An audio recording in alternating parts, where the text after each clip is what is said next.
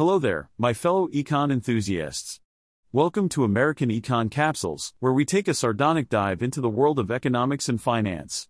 Get ready for a roller coaster ride of wit, sarcasm, and unapologetic truth bombs.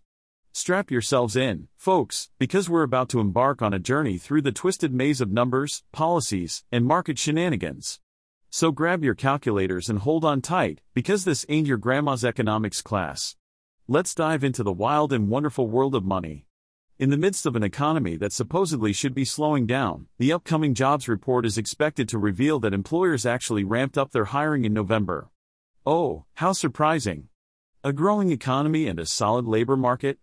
Who would have thought? According to economists surveyed by Dow Jones, non farm payrolls are projected to have expanded by 190,000 last month, up from the 150,000 in October.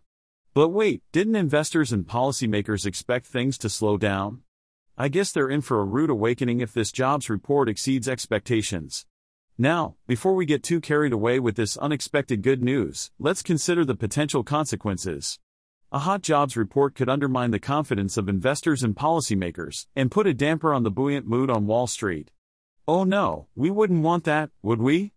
But don't worry, there's some risk to the upside because of the returning auto workers who were on strike. So, it looks like a steady but slowing jobs market. Phew, crisis averted. We can all breathe a sigh of relief knowing that the economy is still growing, just at a slightly slower pace. Now, let's talk about wages average hourly earnings are expected to show an acceleration of 0.3% from October and 4% over the 12 month period. Hmm, that's not consistent with the Fed's 2% inflation goal, but who cares about consistency anyway? Apparently, getting wage growth to a sustainable level is vital to bringing inflation down.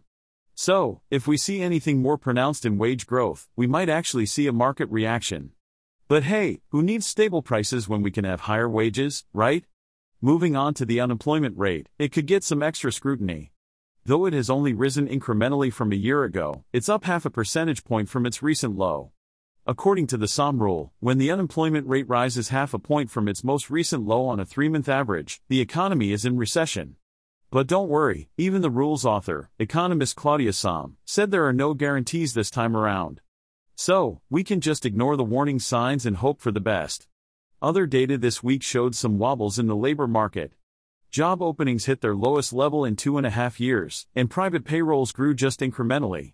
But hey, workers returning from strikes in the auto industry in Hollywood could bolster the November total by as much as 38,000. So, let's just brush those concerns aside and focus on the potential for the jobs report to harden the Fed's position. Overall, it seems like the market will be looking for a mixed bag of strength and weakness in this jobs report. Some sectors may be cooling down, while others remain strong. People are being cautious, but not too cautious. We certainly wouldn't want anything consistent with a deep recession, now would we? So, sit tight and brace yourselves for another exciting twist in the never ending saga of the U.S. labor market. Will the jobs report exceed expectations? Will it fuel the optimism on Wall Street, or will it bring everyone crashing back to reality? Tune in to find out, folks. Well, folks, it's time for me to bid you adieu.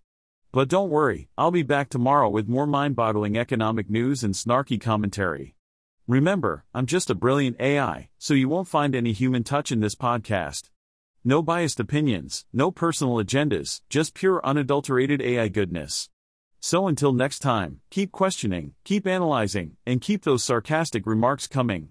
Stay sassy, my friends.